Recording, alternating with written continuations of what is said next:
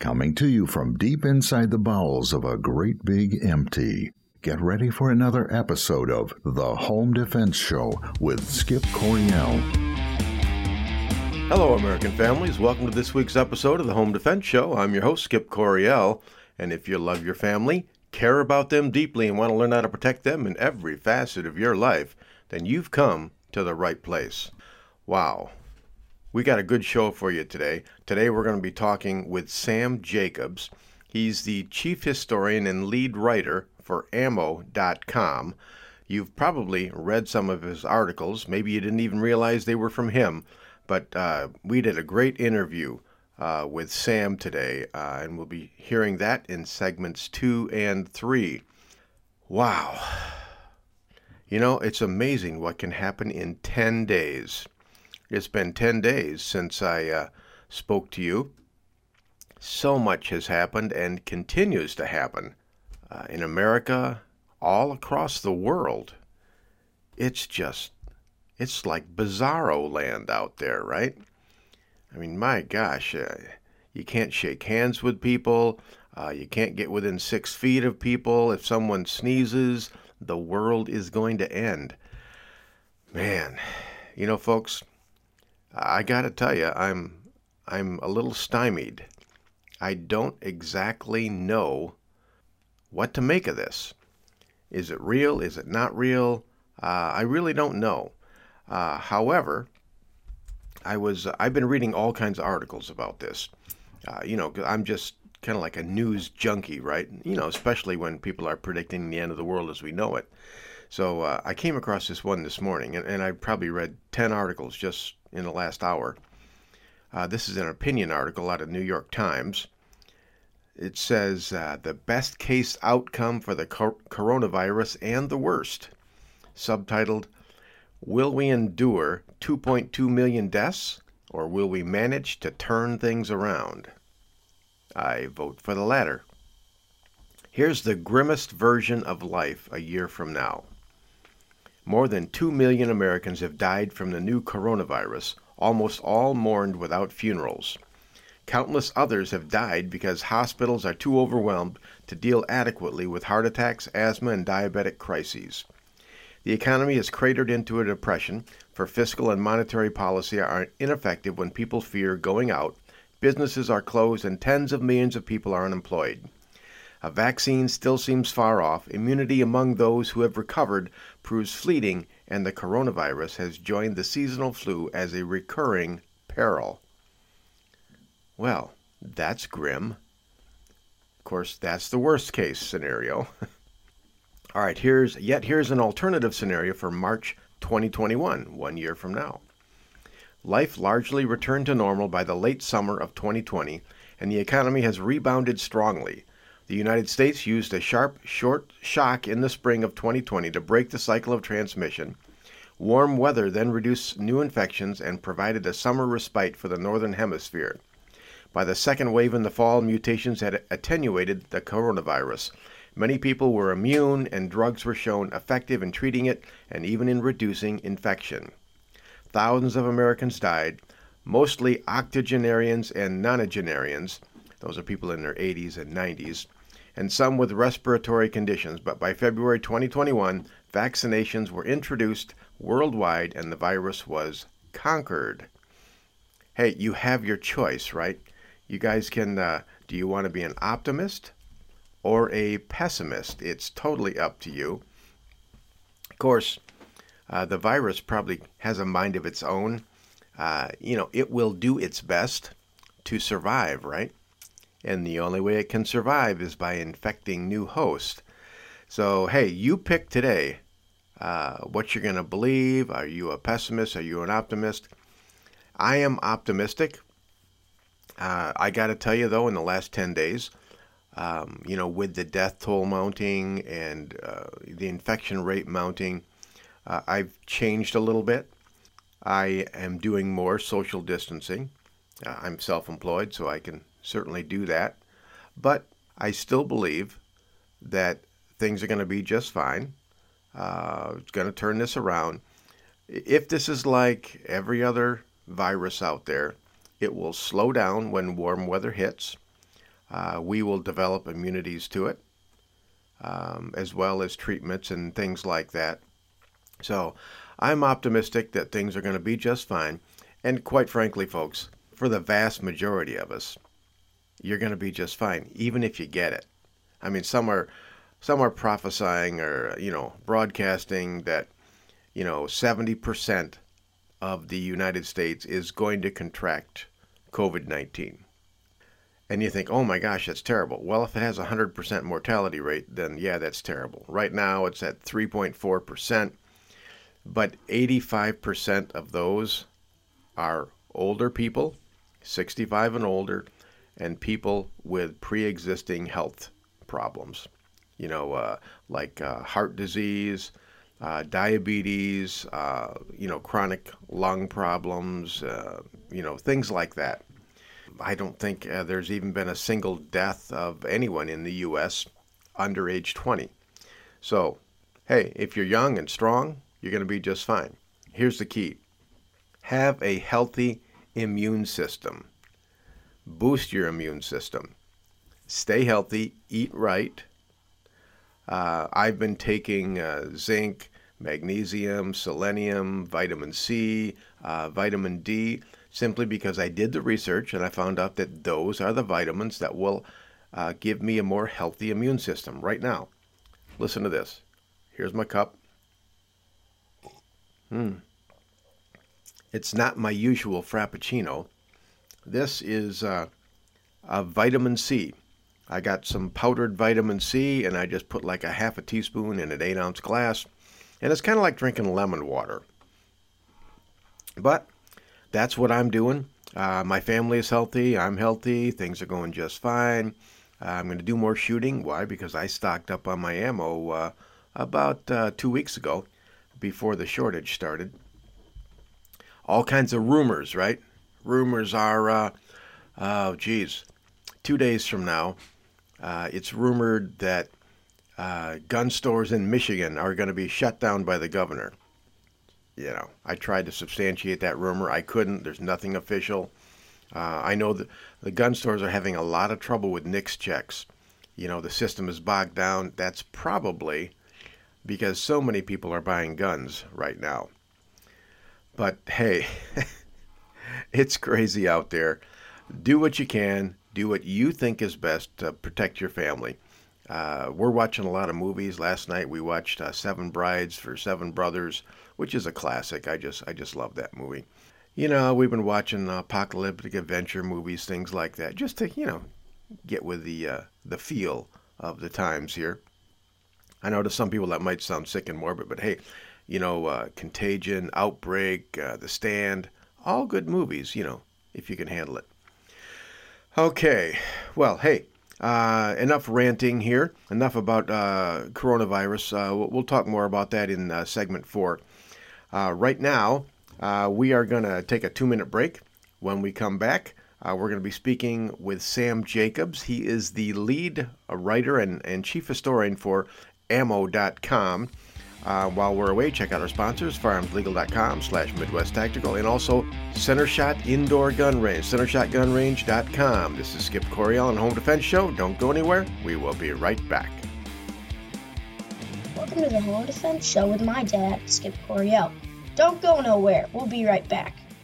Wouldn't it be wonderful if life was like the movies and the good guys always won? In today's world, if you're forced to use your firearm to protect yourself, you will need protection. Firearms Legal Protection is here for you. FLP provides you with seasoned, experienced attorneys that handle your criminal and civil matters as a result of you protecting yourself. FirearmsLegal.com provides its members with uncapped attorney's fees, bail bond protection, and coverage in all 50 states. We are not a reimbursement plan. You can access uncapped attorney's fees for as low as $10 a month. Firearms Legal members are provided with educational services, training videos, and access to our vast national attorney network. While you're protecting yourself, let Firearms Legal protect you.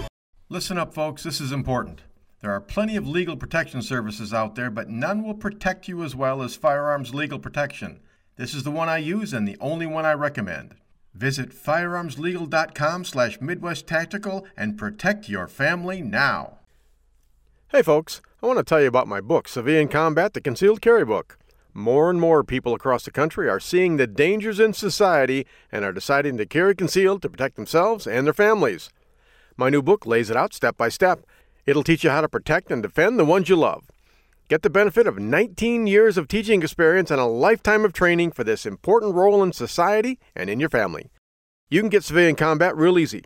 Just go to Amazon.com, search on Skip Coryell Civilian Combat, and it'll pop right up there. Don't put it off any longer. Get Civilian Combat, the Concealed Carry Book by yours truly, Skip Coryell. Okay, folks, welcome back to the Home Defense Show. This is your host, Skip Coryell. Today, we have got a special guest. His name is Sam Jacobs. He's the lead writer and chief historian of Ammo.com. Sam, welcome to the Home Defense Show. Hey, thanks for having me on.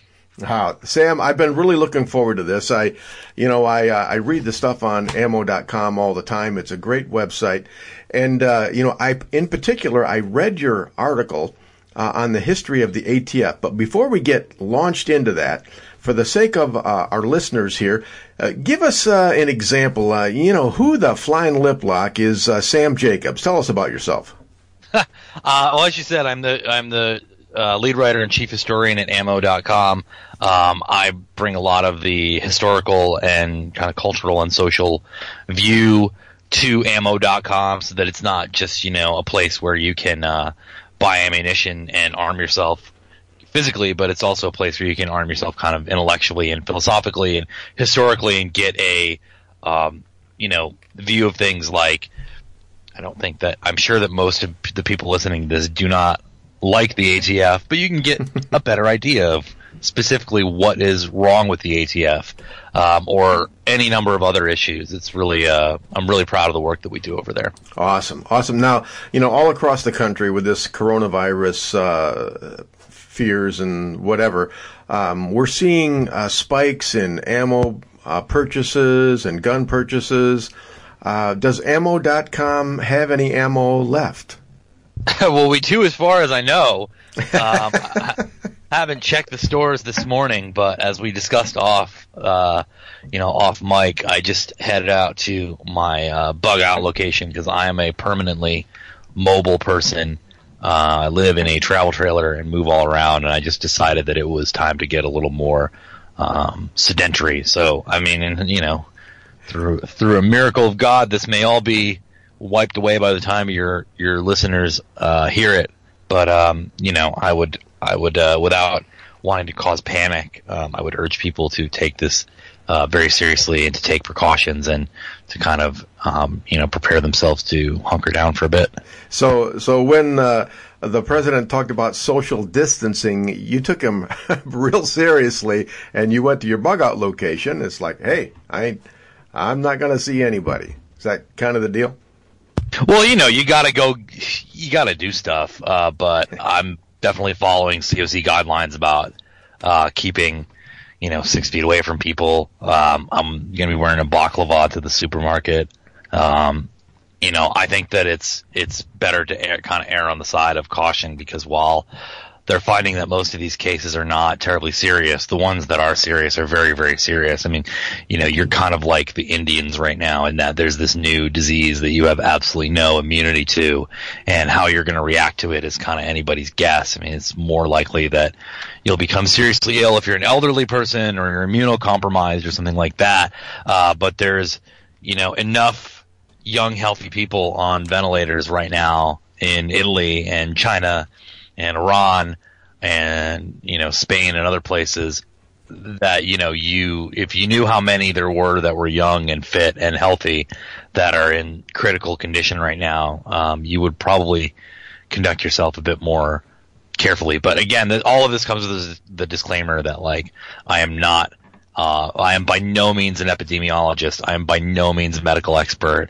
Um, I am just one guy who's kind of been following this, and I think that really the main thing is that you know people just need to uh, take reasonable precautions, wash their hands, uh, stay you know a few feet away from people, avoid large public gatherings, and um, I think that the most important thing in any situation where there's um, you know disaster or calamity or something that people um, some sort of socially disruptive thing going on, you know, it's it's very important to maintain ties with your neighbors, to maintain ties maintain ties with your family, uh, for people to let each other know that they're available to help, you know, when and where it's needed, because that's how we're going to get through any kind of disaster.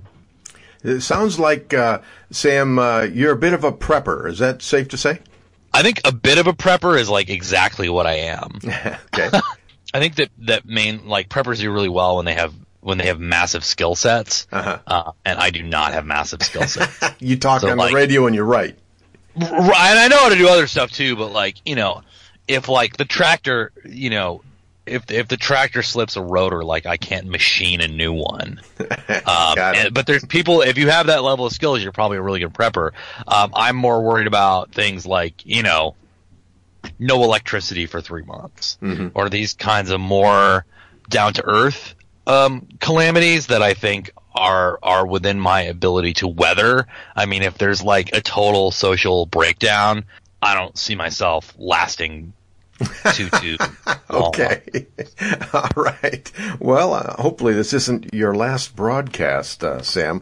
Uh, so you you better stay where you are and social distance, cover your mouth, all that stuff. All right, Sam. Let's get right into the meat of all this now. I've always had a a visceral, I guess, bad taste in my mouth uh, for the ATF. I mean, I'm I'm a gun owner, Second Amendment activist, you know, and, and I know a lot of people are, are are a lot of gun owners. They're like that. It's like, okay, I know I hate the ATF, but I don't know why. Okay, and and you wrote this great article on the history of the ATF. Can, can you go back and, and tell us what do my listeners need to know about the history of the ATF? Well, one thing that they'll one thing that'll make them like the ATF even less is that the ATF shares a common origin story with the IRS. Oh, okay. Um, the ATF was was initially created in 1886. It was part of the Treasury Department. It was called the Revenue Laboratory in the Bureau of Internal Revenue, and then it was shuffled over to the Bureau of Prohibition. Basically, what their job was initially was collecting alcohol tax. Um, so, you know, I'm trying to think of like a movie that I've seen from the 70s where there's like a you know stock car racer who's a who's a moonshine runner on the side, but um, you know, and they're running from the revenuers. Um, though that would have been what what they did. I mean, this was initially their task, and then they get stuck with guns by the 1968 Gun Control Act, which was you know passed under LBJ, who's probably one of my least favorite human beings ever. Um, and then it became a fully independent bureau of the Treasury Department in 1972. Uh, I think I don't think that they got explosives till 9/11 because, as any of their agents will tell you, they are the Bureau of Alcohol, Tobacco, Firearms, and Explosives. Uh, Batfy actually does sound kind of cool, but the ATF is just what we call them. So that's that's where they that's kind of their origin and they never i mean everybody i think listening to this is going to know about waco. Everybody's going to know about ruby ridge.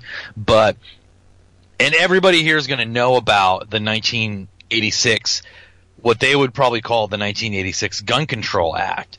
The the official name of the 1986 Gun Control Act is in fact the Firearm Owners Protection Act of 1986. And you think, well, but it restricts my right to own fully automatic weapons, um, which I do believe is an, an infringement of Second Amendment rights. I, I will just go on record as saying that you know I do think that Americans have the right to own fully automatic weapons. Um, I, well, not Americans. I think that that's a, you know, I think that this is a universal right that people have. Um, but the reason that it's called that is because the main the main reason that law was drafted was because there was tons of abuse by the ATF in the 70s. Uh, in fact, there was a Senate investigation. There was a Senate subcommittee that investigated, and their report stated, based upon these hearings, it is apparent that ATF enforcement tactics made possible by current federal firearms laws are constitutionally, legally, and practically reprehensible. Now, this was in 1986 when, you know, the Congress in general was pretty pretty strongly Democratic as it was from, uh, you know, the age of FDR all the way through to the Republican Revolution of 1994. Um, I don't know offhand if, if this was one of those odd years where it was a Republican Senate, but in any event, the Senate thought that uh, there was a alphabet agency with too much power, and that really kind of tells you all that you need to know mm-hmm. about how bad the ATF is. The ban on fully automatic weapons is was actually kind of done as part of horse trading uh, within the Senate to rein in the ATF, and that was the concession that was given by the you know, I don't know, I don't know if pro Second Amendment is really the the right term for it, but you know, uh, in any event, that was kind of the concession given, and that is what uh, that's the last step on the way before we get to Ruby Ridge and Waco, um, which you know. I'm 40 years old, and I remember watching the siege of Waco on television, mm-hmm. know, live on TV. It was it was the last Friday of every time I do this. I'll I'll, I'll probably bring up that it was the Friday of, uh, which was the last day of the April vacation week that I had off. Other than these really high profile cases that are very obvious overreaches, there's a lot going on with the ATF that people should be aware of. Yeah. Yeah, this is uh, Skip on Home Defense Show. We're speaking with Sam Jacobs, lead writer and chief historian of ammo.com. Now, Sam, there's just all kinds of stuff here. Uh, you know, and it's like, I think, okay, these are all the things that we know about, the abuses that we know about. And whenever I see like the tip of an iceberg, it makes me wonder what's underneath. What else uh, is the ATF doing? What other abuses have they done? How many vi- civil rights have they violated? You know, I just know. I don't know. What's your thought on that? Well, obviously, I don't. I don't know what they what we don't know, but I do know some stuff that maybe some of your listeners don't know because, as I said, everybody knows about Ruby Ridge. Everybody knows about Waco. Um, some of them, some of your listeners probably know. Uh, well, everyone knows about Fast and Furious or Operation Gunrunner. Some of your listeners may know about their partnership with police, local police in Richmond, where they were harassing and intimidating legal gun buyers. Uh, there was a similar thing in Pittsburgh where they the ATF was visiting the houses of buyers from a gun show and demanding to see papers. Uh, do you know about the time that they tried that they got a 19 year old mentally disabled drug addict to get a uh, the logo of a fake shill business tattooed on his neck? no, I think I would have remembered that one. Well, why would they do uh, that? well, they're they claim, and this is a doozy uh, they claim that the reason that they manipulated this man to um, get a neck tattoo was to maintain their own cover. Hmm. That they needed to do this to keep from blowing their cover. And the judge just didn't let this go. All the hearings around this, he just was like, "I do not understand. not following this, guys." Mm-hmm. You know, as as one wouldn't like it doesn't it just doesn't make any sense. Um, so that there was that. Um, there was the time that the ATF, you know, entrapped. Um, you know, everyone knows that they entrapped Randy Weaver. That's been proven in court. Do you know about the time that they entrapped a bunch of old Laotian men? Mm, no, by, I hadn't heard that one. So I actually grew up somewhere with a large um, Southeast Asian population. It was primarily Cambodian, uh, but many of them were from the same ethnic group as these Laotian men. It's the Hmong. Uh, they're an ethnic minority in the region, and they're you know targeted by the communist government of Laos, or at least feel that they are. And the there are a lot of Hmong refugees uh, mostly in California and Massachusetts and Rhode Island, where I grew up. And so the ATF was entrapping them by selling them illegal weapons that they were then, you know, supposedly going to traffic back to these um, Hmong tribesmen in Laos. And the thing is, like, it's it's already bad enough. Like everything I've already said is kind of bad enough. But most of these guys are elderly. Many of them are not in great health. Um, they're not like trafficking arms back to Laos because they think that they're gonna that there's gonna be some Hmong uh, uprising against the Laotian government. They're basically funneling weapons to these these tribesmen so that they can defend themselves. Yeah. Um, and you know they were all, as far as I know, they were all cleared, but they had to spend tons of time um, and money fighting these charges. And you know, they're they're some of these guys are in their 70s. So if you pick, like my father's 70 years old, so if you picture, you know, your 70 year old father having to fight ATF entrapment um, in the years when he should be off playing golf and playing with his grandkids and that kind of thing. You know, that's that's what the ATF did. Um, I think that it really goes beyond simply incompetence or what I would kind of call garden variety federal overreach and really into uh, the status of a rogue um, agency. And I think that there's pretty significant evidence that the ATF is unique among federal alphabet agencies in terms of how how corrupt it is and how far their overreach is. You know, so basically the, the Hmong tribe, you know, when they came here was the ATF was kind of like a uh, an American welcome wagon. You know, hello, welcome to America. Um, and uh, here, here's an example of freedom. They were already terrified of of a centralized government, and they come here and they're terrorized by the ATF.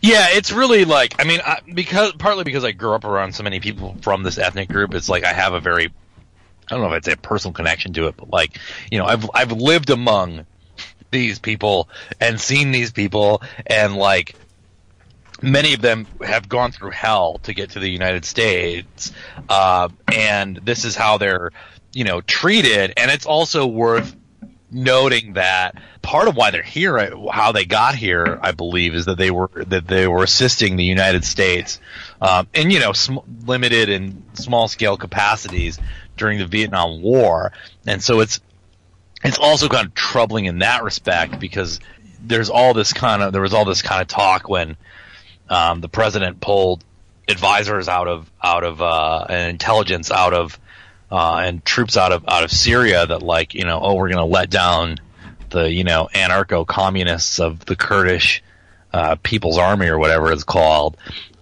and like we have this example of you know not just American troops being pulled out, but like American, uh, you know, a, an ethnic group that had been, for for all intents and purposes, allied with the United States in the fight against communism during the Vietnam era, basically not just not just being hung out to dry, which would have been bad enough, but actively targeted by the federal government, um, who you know I believe they had every right to think would would be their friend once they got out of harm's way in Laos and uh, Cambodia.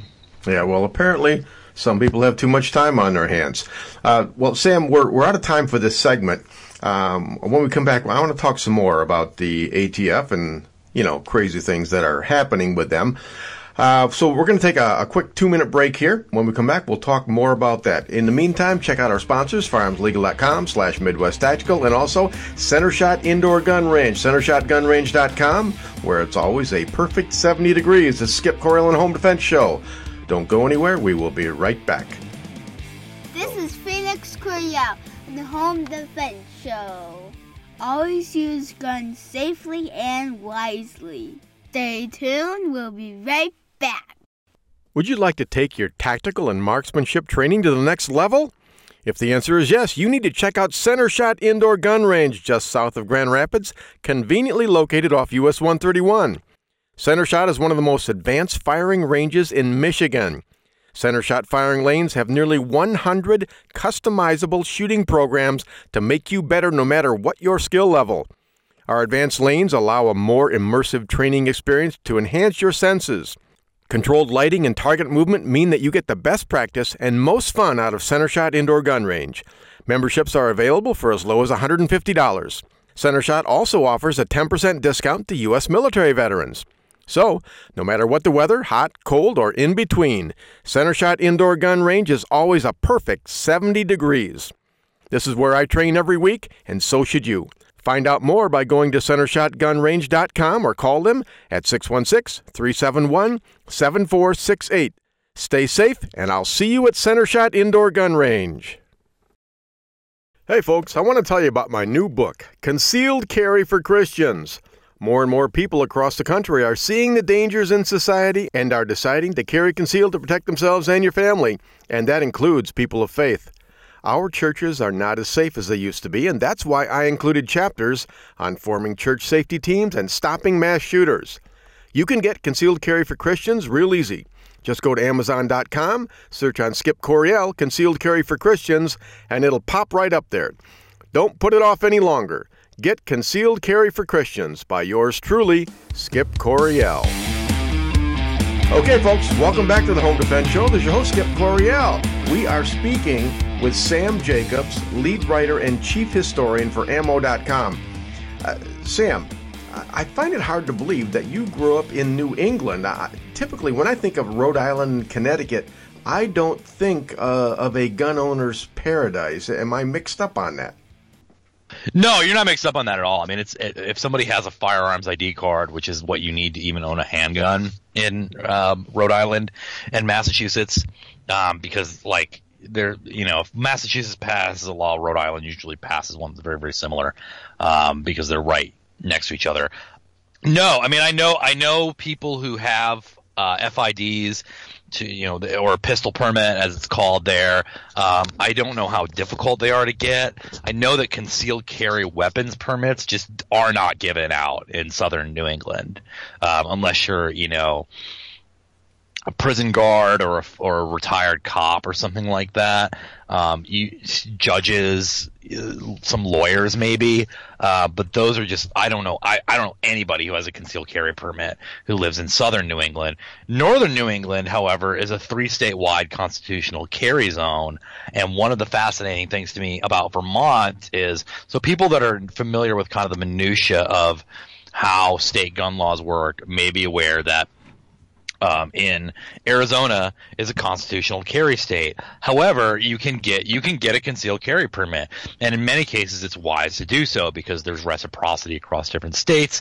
Um, you can carry a weapon into a restaurant with a with that serves alcohol if you have a permit. You obviously can't drink while carrying, but if you don't have the permit, you're actually not even al- allowed to enter. Um, you know, Applebee's if they serve beer. Um, but you know, in any event, um, Vermont is a constitutional carry state, and you can't get a permit. And the reason why you can't get a permit is Vermont's gun laws predate the United States Constitution, hmm. and so at no point has it ever occurred to their state government to come up to to like put the bureaucracy in place to start issuing concealed carry weapons permits. So you can still go get a permit in Maine, you can still go get a permit in New Hampshire, um, but you there's no there's no permit to be got in Vermont. The thing that you want doesn't exist. There's no paperwork. There's no bureaucracy. There's nothing in place to get a firearms permit. Uh, but again, that's very very different from uh, southern New England, which is the more urban part of the state. And as I say, I don't know anybody in southern New England who carries. I know a lot of people have pistol permits, but I don't know anybody who carries. So, um, Sam, is it safe to say that your bug out location is not southern New England? It is definitely not in southern New England. you know, I'm guessing you're probably somewhere over in the uh, southwest, maybe not all the way to California, but somewhere in the southwest where it's safe. Um, all right, Sam. You know, in the article. Uh, about the history of the ATF. You you mentioned uh, something about a uh, a slush fund. Uh, talk about that for a second, so my readers know. Yeah, so the slush fund is kind of I think one of the two big examples of how the ATF isn't just this federal alphabet agency that we all don't like and we all think has abuses, um, and we all would like to see gotten rid of, like you know the IRS. You know, my my pet peeve alphabet agency is the TSA. I absolutely hate the TSA. uh, I would, I if you if you if you gave me the choice between getting rid of the IRS and the TSA, I'm going with the TSA every time. okay. I hate the TSA. Um, but the ATF is a little different, and this slush fund of theirs is one really good example of it. So over the course of years, the ATF uh, built up this giant fund without any congressional or executive oversight. In fact, Congress and the uh, and the you know no one in the federal government even knew that this thing existed, and they did it through um, another one of their shill businesses for entrapping people. This one was around um, illegal cigarettes, which sounds you know any it's like anybody who's not from the Northeast. This sounds stupid. Anybody who's from the Northeast knows that like yeah when when when when wise guys find in air quotes a warehouse full of cigarettes, all of a sudden you can get a pack of cigarettes for three bucks, and there's a lot of money to be made illegally selling cigarettes. Why you can't buy it's why you can't buy loosies anymore. Why you can't buy individual cigarettes anymore because it's just they want to be able to track this and collect the taxes and everything. Um, but yeah, it's a very like New England slash Northeast thing to like know a guy who can get you a three dollar you know like a thirty dollar carton of cigarettes. Um, but they were doing this in somewhere in the South. It was the Bristol, Virginia office. But the thing is, you you you hear that and you're like, oh, okay, well maybe it's just this one office. And it was known throughout the entire organization. If you needed money, you called Bristol, Virginia. Because they had all the money in the world from, from their cigarette operation, um, you know, and, and they were paying. Uh, they paid two informants six million dollars each good work if you can get it. Yeah. They used it to buy a twenty-one thousand dollar, uh, you know, rented a twenty-one thousand dollar NASCAR suite. Uh, took a trip to Vegas. Uh, this is all super illegal. You, you know, even even if you think it's like irresponsible or bad spending or whatever, it's completely illegal. I mean, there. I don't even think that the CIA is is is like technically allowed to kind of have black book operations. You know, you're not just allowed to like how oh it's it's off the books. Like we've got our own little private you know fund for all this stuff. Like you're not allowed you're not allowed to do that. And there's all kinds of examples of this happening. Civil asset forfeiture funds are misused all the time, but the difference is when civil when when you know I, I'm not, you know, some small town police department is misusing civil asset forfeiture funds, which we've written about extensively on the site.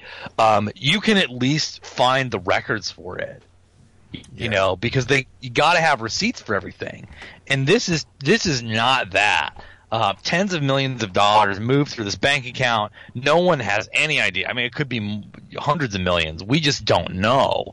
It was finally shut down in 2013, um, and that is, I think, one of the two big examples of the ATF as a rogue agency. The other, I would say, is that you know I mentioned earlier that that the Senate really wanted to crack down on them after the the hearings that they did in the late 70s and the early 80s. But how many alphabet agencies do you know that have had a bill introduced multiple times to have them disbanded entirely? well, the ATF has. Yeah. Uh, Representative James Sensenbrenner, he was a Republican from Wisconsin. Uh, I believe twice he introduced a bill into Congress to break the ATF up. Alcohol and tobacco was going to go to the DEA. Weapons, arson, explosives, terrorism was going to go to the FBI. Makes sense to me. I'm not a big fan of either agency, but it's but it makes sense to me that the that the ATF is doing stuff that other organizations are already, you know, other alphabet organizations are already ready to do.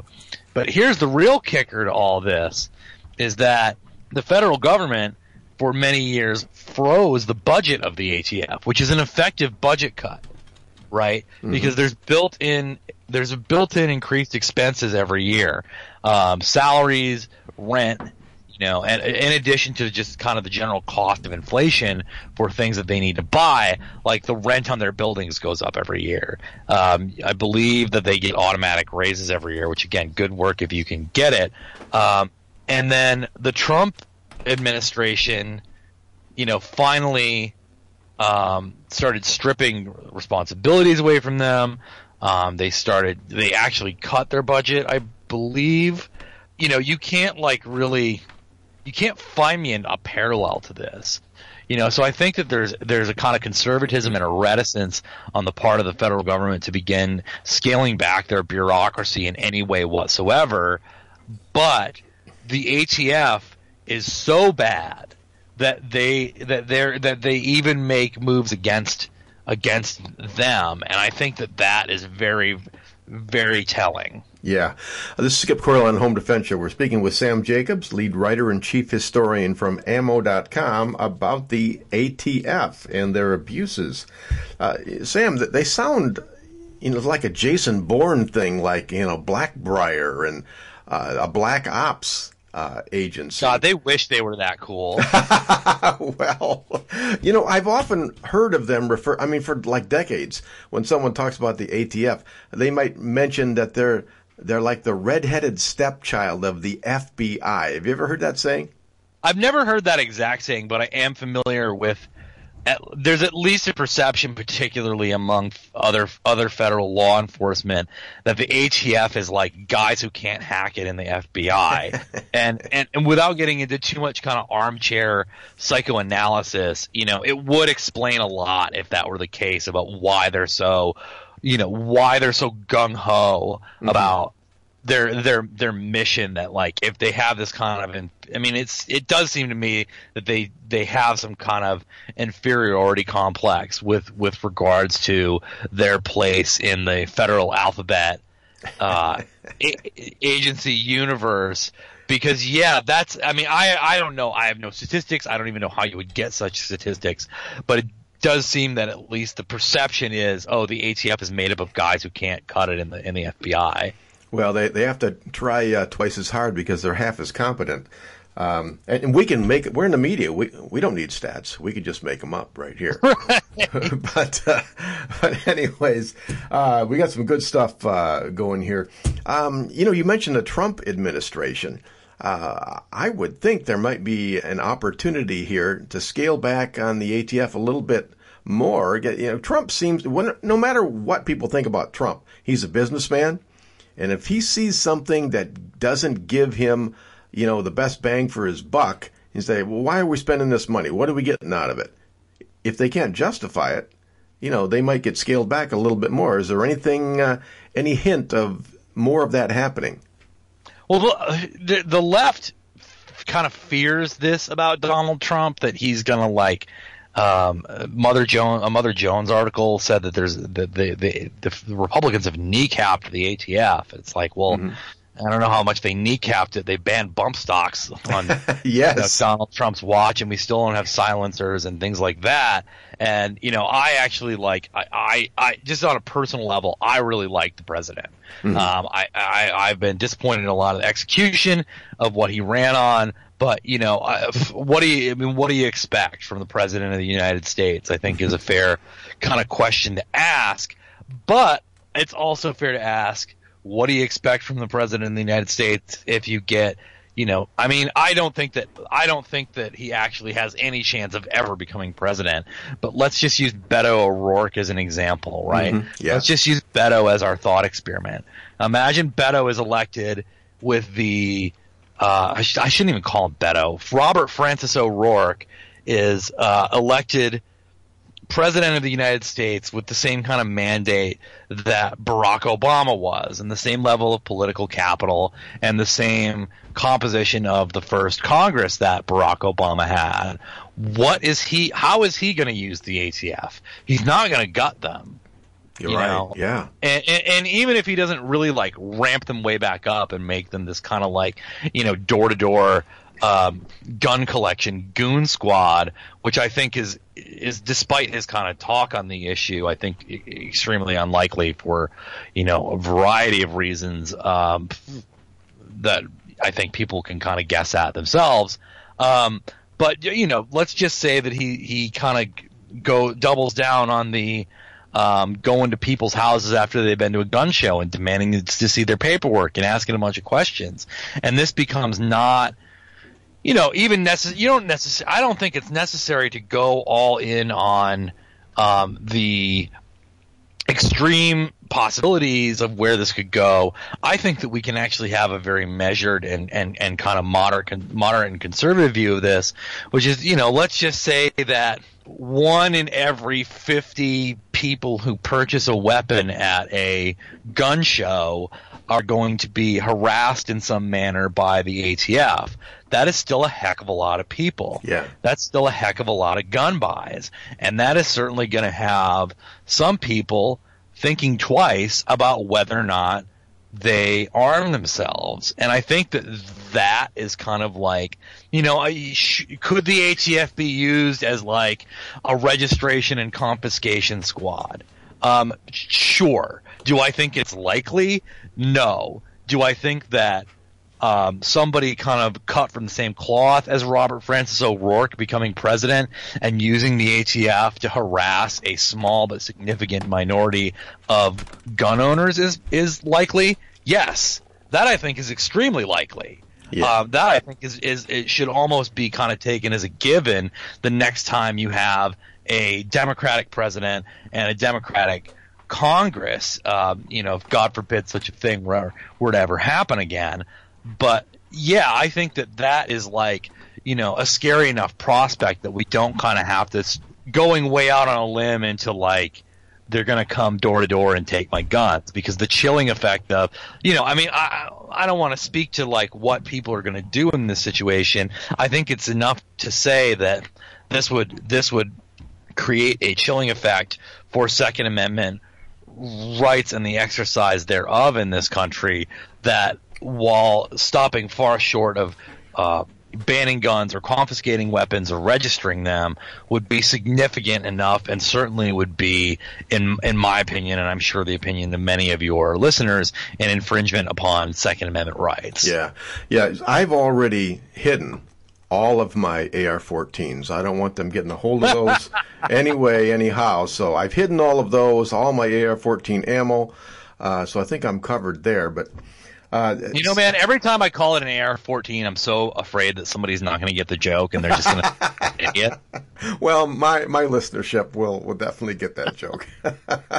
Sam, we are about out of time uh, for for the this segment in the show, but uh, you've been fantastic. You've been entertaining, very educational. Um, you know, how can before you go, tell people how they can find out about all things Sam Jacob. Well, uh, I'd love it if you guys, you know, I didn't want a Twitter, but they kind of made me get one at gunpoint. uh, so if you go to twitter.com forward slash Sam Jacobs 45, um, you can, you can follow me there. Um, I post all the stuff that I uh, do on ammo.com. And I also will, uh, you know, be posting podcasts such as this one that I go on, uh, in, in addition to, you know, tweeting my kind of general thoughts and, and concerns of the day. It's been it's been uh, pretty quiet the last couple days because I've been driving 30 of the last 48 hours. So, yeah. Uh, well, Sam, uh, thanks for being on the Home Defense Show today. We appreciate it very, very much, and we will let you get back to your mobile command posts and do all your, your research, your writing, and your social distancing, and, and all of that good stuff while we weather out the uh, coronavirus uh, storm here.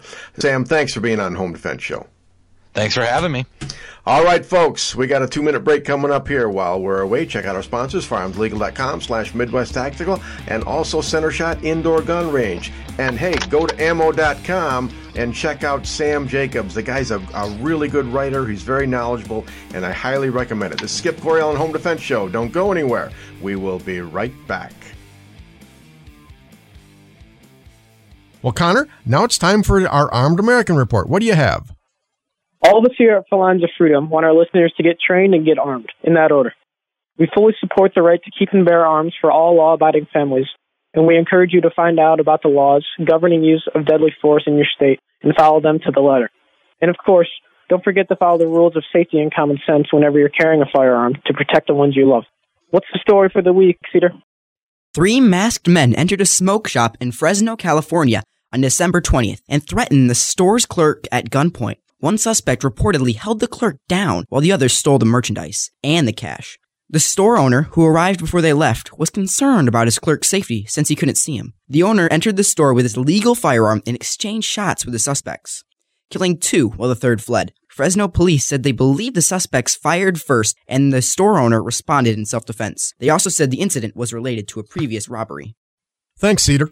Retail centers like gas stations, smoke shops, convenience stores, and just about any other place where the general public is free and even encouraged to come and go as they please are often targets of violent crime.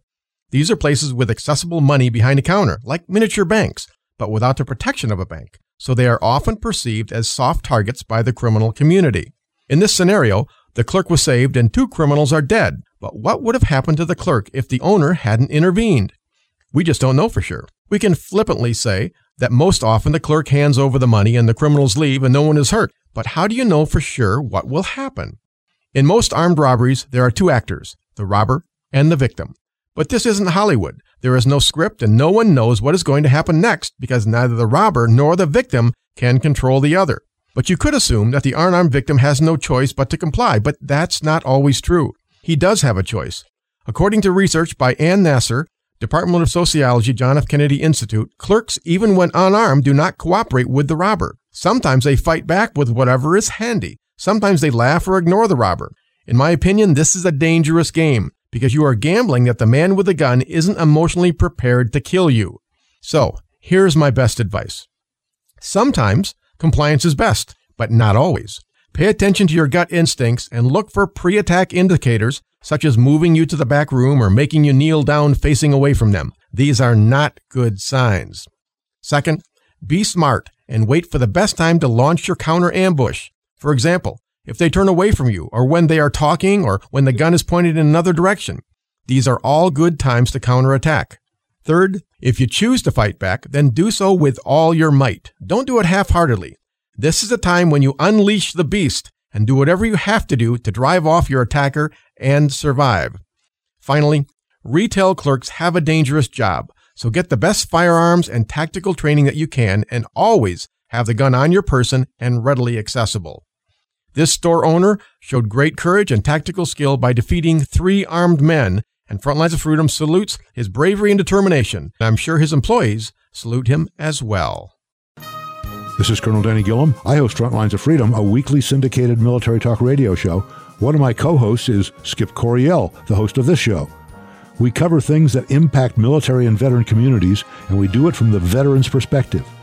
The show is broadcast across the nation and is also available as a podcast on our website, frontlinesoffreedom.com. Please join Skip and me weekly on Frontlines of Freedom.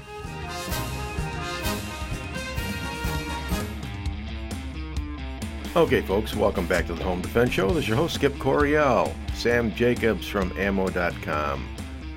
A kindred spirit. I kind of like that guy.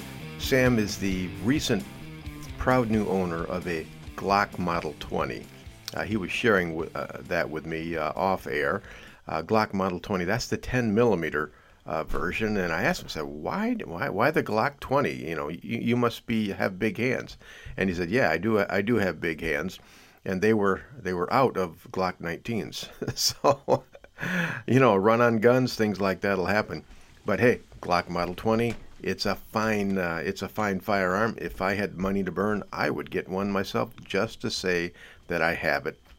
Uh, you know, and just in case bears attack my house, giant mutant junkie alien bears. Uh, Glock uh, 20 would be a good thing to have. All right, let's uh, transition back into the uh, COVID 19. Uh, I went to uh, the uh, studio uh, just a, a, few days ago, about four days ago, and you know, record the Frontlines of Freedom radio show that I that I do every week with Denny Gillem. And I was surprised when I got there because my son Cedar and I were there, and we walked into the elevator. You know, pressed the the right floor button, and nothing happened. The button wouldn't light up, and I pressed it and pressed it, and we we couldn't go anywhere. So I, I walk outside and and uh, I found a janitor. I said, "Hey, what's what's going on?" He says, "Oh, the elevators are locked." I said, "Why?" He said, "Well, because of uh, the coronavirus." And my first thought was, "Well, the coronavirus is affecting elevators now." And he said, "No, no, uh, they're they're locked down up there." And uh, you can't get there. I said, well, hey, I got to do a show here. I record in 15 minutes. And uh, I managed to talk him into using his key to get me in the elevator so I could get up there. I had to prove who I was first. And so I got up there uh, to the right floor, got in there, and uh, had to again prove who I was to stay there. Had to talk to the station manager, all kinds of stuff. But long story short is we got the show done, but it took some doing. Uh, it's a great show, uh, by the way, frontlinesfreedom.com. Go check that out. Um, it was a really good show. you know, every time I do the show uh, without Denny, he was on vacation, I do something called comments from the non-com because I was a sergeant in the uh, Marine Corps. Obviously, I had to talk about the coronavirus because that's the biggest news all over the planet right now. And boy, I didn't know what to say because I really don't know what the truth is. And so that's what I wrote about. And I'm going to read that to you now, just in case you haven't heard uh, Frontlines of Freedom Radio. There are so many things I could say about the COVID 19 crisis, so many questions that are unanswered, so many things about it that the public isn't sure about or just flat out doesn't know. Was it a bioweapon? Is it really the killer that the media is making it out to be? On the one hand, we are being told not to panic, that the vast majority of us will have zero to mild symptoms should we contract the illness. On the other hand, restaurants, schools, churches, many businesses are all being shut down. Have you ever watched the movie The Stand by Stephen King? If you haven't, then don't do it now because it just might scare you to death. Is the government telling us the whole truth? Is the media hyping this beyond what they should? Right now, we have more questions than answers, and when that happens, fear sets in, leaving all of us to the nightmare scenarios of our own imaginations. One thing common to the human psyche is this we are all terrified of the unknown. So let's just spit it out. Let's talk about the elephant in the room, the biggest question and the biggest fear on every American's mind. Are we all going to die? Well, the short answer is no, absolutely not. Well, probably not. I, I doubt it. Well, maybe not. And you see, folks, that's what fear of the unknown does. It makes us question the future. The unvarnished truth is this we don't really know what is going to happen. It could be a range of things. If and when this all blows over, many Americans might be embarrassed at their behavior over the past few months. The stock market could rebound or it could tank completely. The food shelves could be restocked or they could go the way of Argentina. The NBA and Major League Baseball teams could reopen or they could close forever. The death toll could fade away and the infection rate could decline or they could skyrocket. Who knows? Maybe in a few weeks or months, this could all run its course and things might go back to normal. The mainstream media will go back to finding new and innovative ways to beat up President Trump and ensure that Joe Biden wins the election in November. Democrats and Republicans can go back to hating each other and publicly fighting over political power and turf. I used to be bothered by that sort of thing, but not so much anymore. Oh, for the good old days when all we worried about was political infighting, media bias, the price of gas, slow internet, and the culture war. But for right now, Americans have more important things on their minds, like, well, will I be alive in 30 days? To be totally honest, I wasn't taking COVID 19 all that seriously until last Friday when Nancy Pelosi and Donald Trump announced that they had agreed on legislation to combat the pending health crisis. My mind did a double take. My brain freaked out. Nancy and the Donald are agreeing and cooperating with each other? How can that be? And that got me to thinking.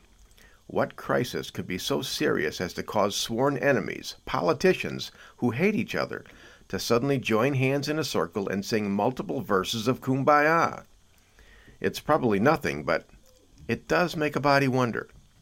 Ignorance breeds fear. Certainty spawns unrest.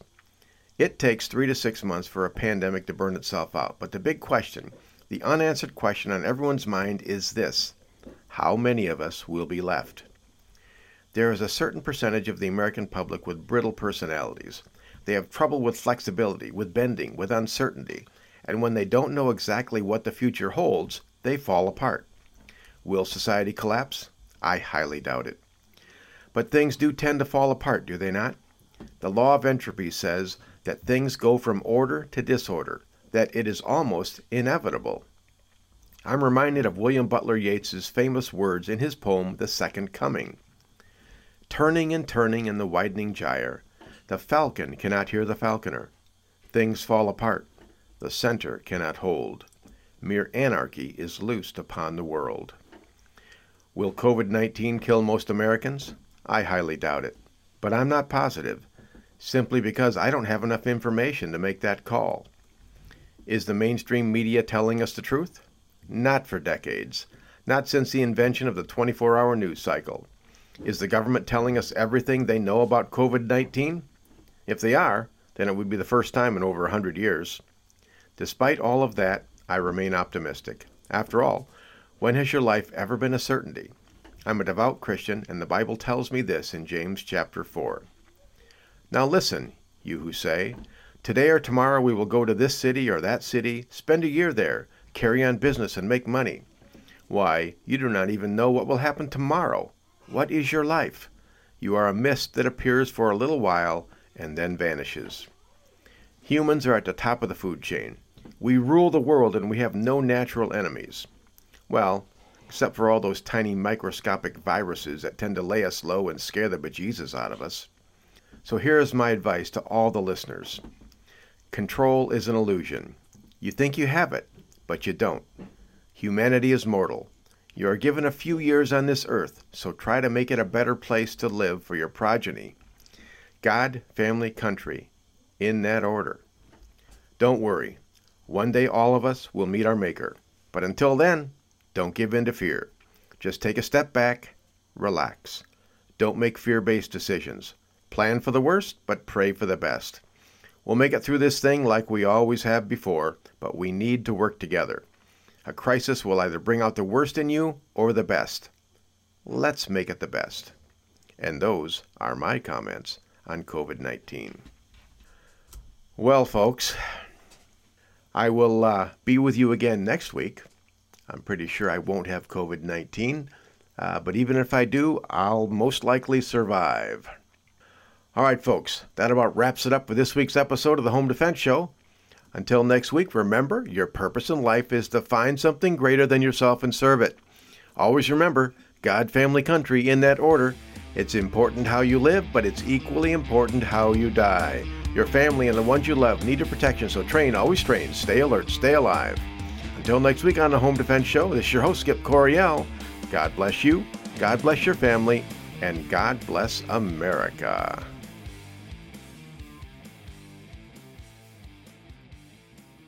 Thank you for joining us this week on the Home Defense Show.